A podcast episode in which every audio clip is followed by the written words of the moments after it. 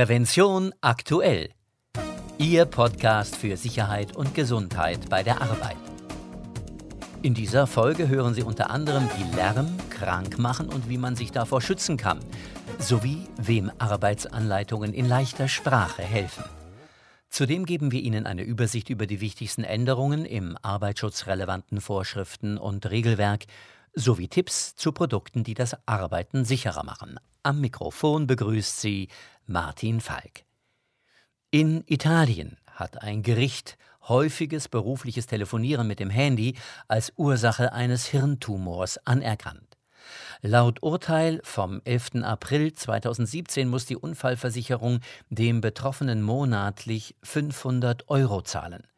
Der siebenundfünfzigjährige Kläger soll sein Mobiltelefon fünfzehn Jahre lang täglich drei bis vier Stunden beruflich genutzt haben. zweitausendzehn wurde bei ihm ein Hirntumor festgestellt. Infolgedessen musste ein Hörnerv entfernt werden, sodass er jetzt auf einem Ohr taub ist. Innehalten. Je länger die Wochen Arbeitszeit, desto häufiger lassen Beschäftigte ihre Pause ausfallen. Das ist ungesund. Hauptgrund für den Verzicht ist ein zu viel an Arbeit.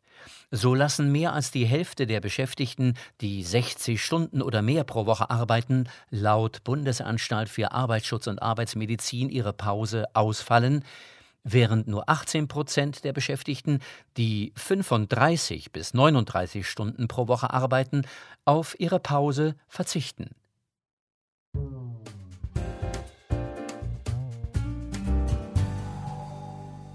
Die Bekämpfung von Lärm am Arbeitsplatz ist eine wichtige Aufgabe für den Arbeitsschutz. Berufsgenossenschaften und Unfallkassen schätzen, dass in Deutschland vier bis fünf Millionen Menschen Lärmpegeln ausgesetzt sind, die auf Dauer das Gehör schädigen.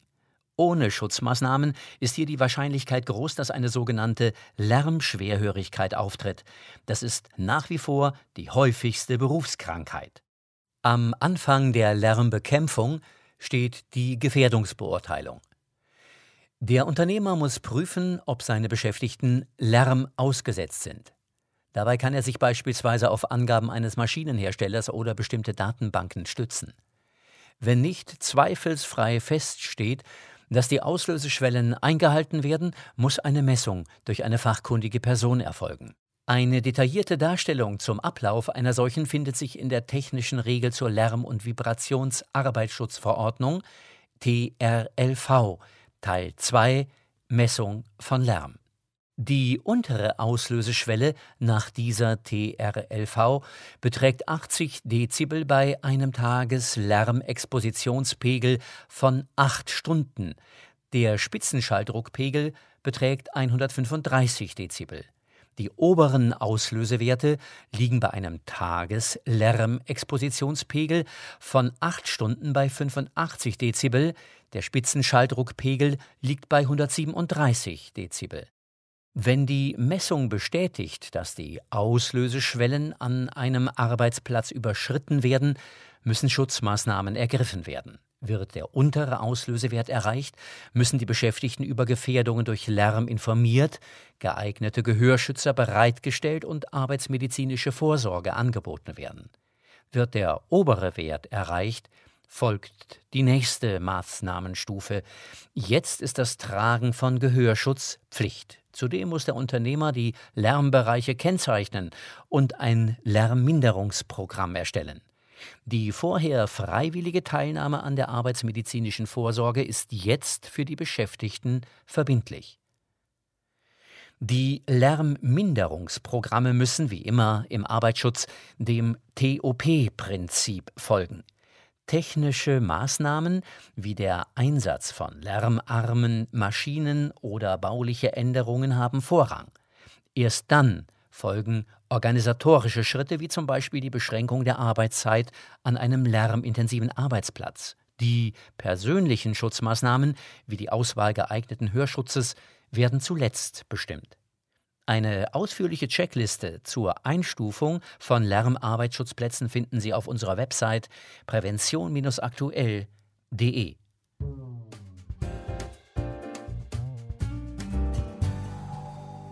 Die Lebenshilfewerkstätten in Cottbus erstellen für jede Tätigkeit eine leicht verständliche Arbeitsanleitung, die alle Sicherheitshinweise enthält. Ein Projekt mit Modellcharakter. Die Idee ist so simpel wie clever. Man nehme alle Tätigkeiten im Unternehmen unter die Lupe und erstelle für jede eine Arbeitsanleitung, die gepaart mit den Ergebnissen der Gefährdungsbeurteilung auf zwei D I N A vier Seiten passt. Jeder kann die bebilderten Schritt-für-Schritt-Anleitungen am Arbeitsplatz einsetzen und behält dabei die Sicherheit im Auge.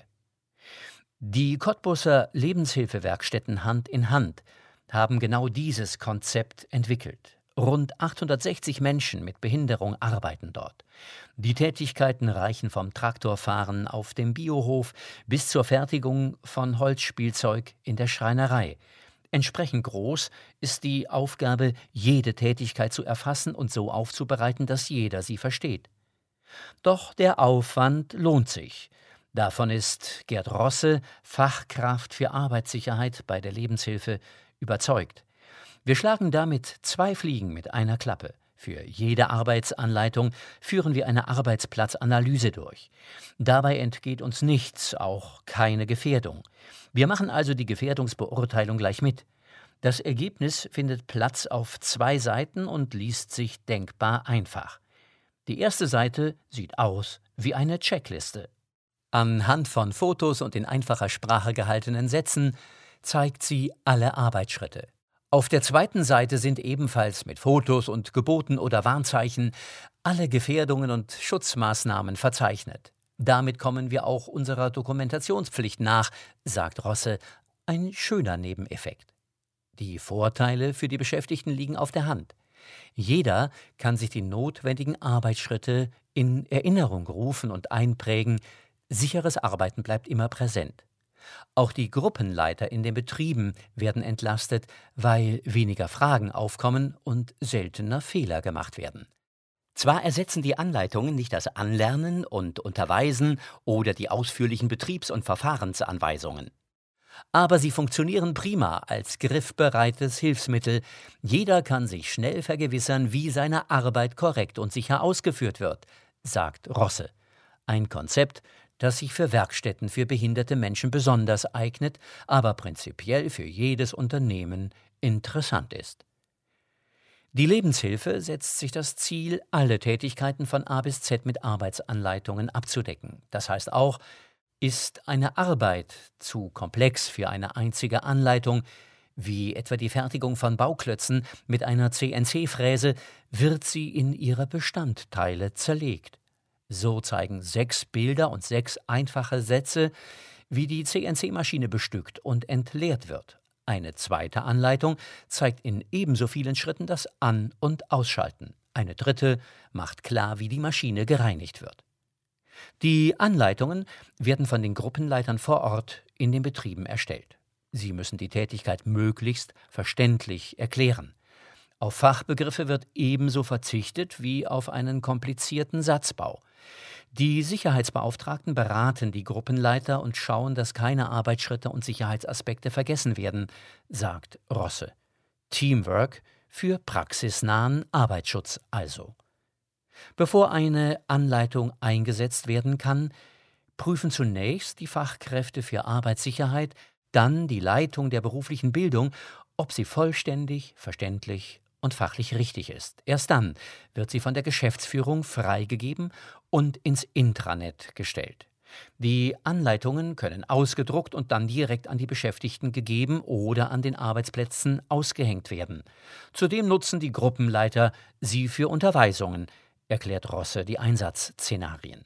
Seit dem Projektstart vor drei Jahren haben die Lebenshilfewerkstätten Hand in Hand etwa zweihundertsiebzig Arbeitsanleitungen erstellt.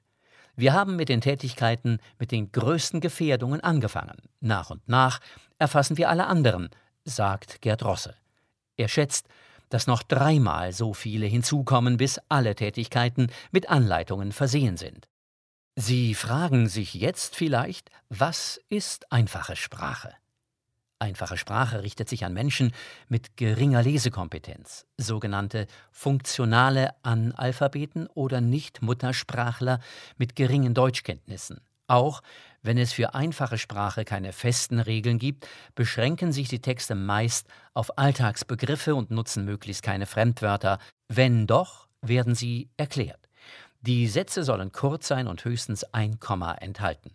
Man geht davon aus, dass fünfundneunzig Prozent der Bevölkerung Texte in einfacher Sprache lesen können, wohingegen schwierigere Texte, wie zum Beispiel Formulare von Betrieben und Behörden, von sechzig Prozent der Menschen nicht oder nicht ausreichend verstanden werden. Im Schwierigkeitsgrad noch unterhalb der einfachen Sprache angesiedelt ist die leichte Sprache, für die bereits ein festes Regelwerk existiert.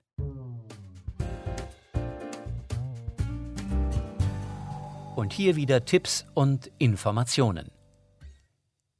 Durchblick. Wer kennt das nicht? An heißen Tagen die Augen zukneifen, weil das gleißend helle Sonnenlicht schon fast schmerzt. Bei Arbeit im Freien sollte in den Sommermonaten eine getönte Brille griffbereit sein, die zuverlässig vor Blendung und schädlicher U V-Strahlung schützt.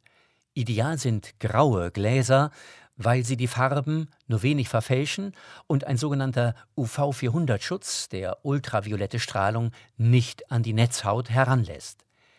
Die Schutzbrille PolarVision der Firma UVEX erfüllt diese Kriterien, ist noch dazu sehr robust und sieht gut aus.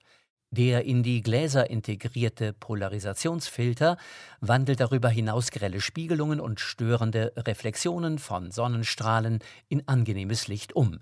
Detaillierte Informationen unter uvex dash safety punkt com slash de. Arbeitgeber dürfen nur im Ausnahmefall Alkoholtests durchführen. Ende März sorgten zwei B M W-Mitarbeiter für Aufsehen. Die Männer, die im Münchner Werk des Autoherstellers beschäftigt waren, hatten betrunken und bekifft für einen Produktionsstopp gesorgt. Das Fließband stand vierzig Minuten lang still. Der Schaden beläuft sich laut B M W auf einen mittleren fünfstelligen Betrag. Für den Autohersteller ein hochgradig ärgerlicher Vorfall. Doch hätte er verhindert werden können, etwa durch eine Alkohol- oder Drogenkontrolle der Mitarbeiter vor Schichtbeginn? Nein, sagt Thorsten Blaufelder, Fachanwalt für Arbeitsrecht. Solche Vorfälle können nie gänzlich verhindert werden, denn es ist unzulässig, jeden Mitarbeiter verdachtsunabhängig vor der Arbeitsaufnahme zu kontrollieren. Alkoholtests und Drogenscreenings seien grundsätzlich nur mit Einverständnis der Beschäftigten möglich. Sogar ein alkoholisierter Mitarbeiter dürfe aufgrund seines Grundrechts auf körperliche Unversehrtheit nicht zu einem Test gezwungen werden. Das Arbeitsgericht Hamburg hat dazu folgendes Urteil gesprochen. Routinemäßige Tests dürften bei Tätigkeiten, bei denen der Gesetzgeber keine Kontrollen verlangt, nur auf Basis einer Betriebsvereinbarung und bei Vorliegen eines konkreten Verdachts ausnahmsweise angeordnet werden. Natürlich spielt auch die Art der Tätigkeit eine Rolle. Alkohol- und Drogentests sind nur möglich, wenn eine Rechtsgrundlage gegeben ist, der Arbeitgeber einen konkreten Verdacht hat, ein Bezug zur ausgeübten Tätigkeit vorliegt und der betroffene Mitarbeiter eine Tätigkeit mit einem hohen Gefahrenpotenzial ausführt, wie etwa Piloten, Lokführer und L K W-Fahrer. Im Gegensatz dazu geht von einem möglicherweise alkoholisierten Büroangestellten eine deutlich geringe Fremdgefährdung aus, erklärt Blaufelder. Wenn die beschriebenen Bedingungen für einen Alkoholtest oder ein Drogenscreening gegeben sind, darf der Mitarbeiter einen Test nicht verweigern. Allerdings habe er das Recht, den Test bei einem Arzt seiner Wahl durchführen zu lassen, so Blaufelder. Aufgrund der ärztlichen Schweigepflicht erhält der Arbeitgeber kein konkretes Ergebnis oder weitergehende Diagnosen, sondern lediglich eine Bestätigung, dass der Mitarbeiter arbeitsfähig ist oder eben nicht. Selbst wenn der Arbeitgeber solche Tests nur unter ganz bestimmten Bedingungen anordnen darf, Beschäftigte sollten vor und während der Arbeit die Finger von Alkohol und Drogen lassen. Denn ein Rausch mit Folgen wie bei B M W kann schlimmstenfalls zur fristlosen Kündigung und Schadensersatzforderungen führen. Liebe Hörerinnen und Hörer, das war es auch schon mit der dreizehnten Folge von Prävention aktuell, Ihrem Podcast für Sicherheit und Gesundheit bei der Arbeit.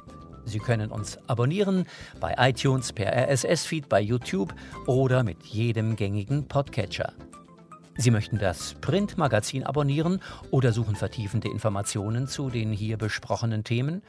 Dann besuchen Sie unsere Website prävention aktuell punkt de.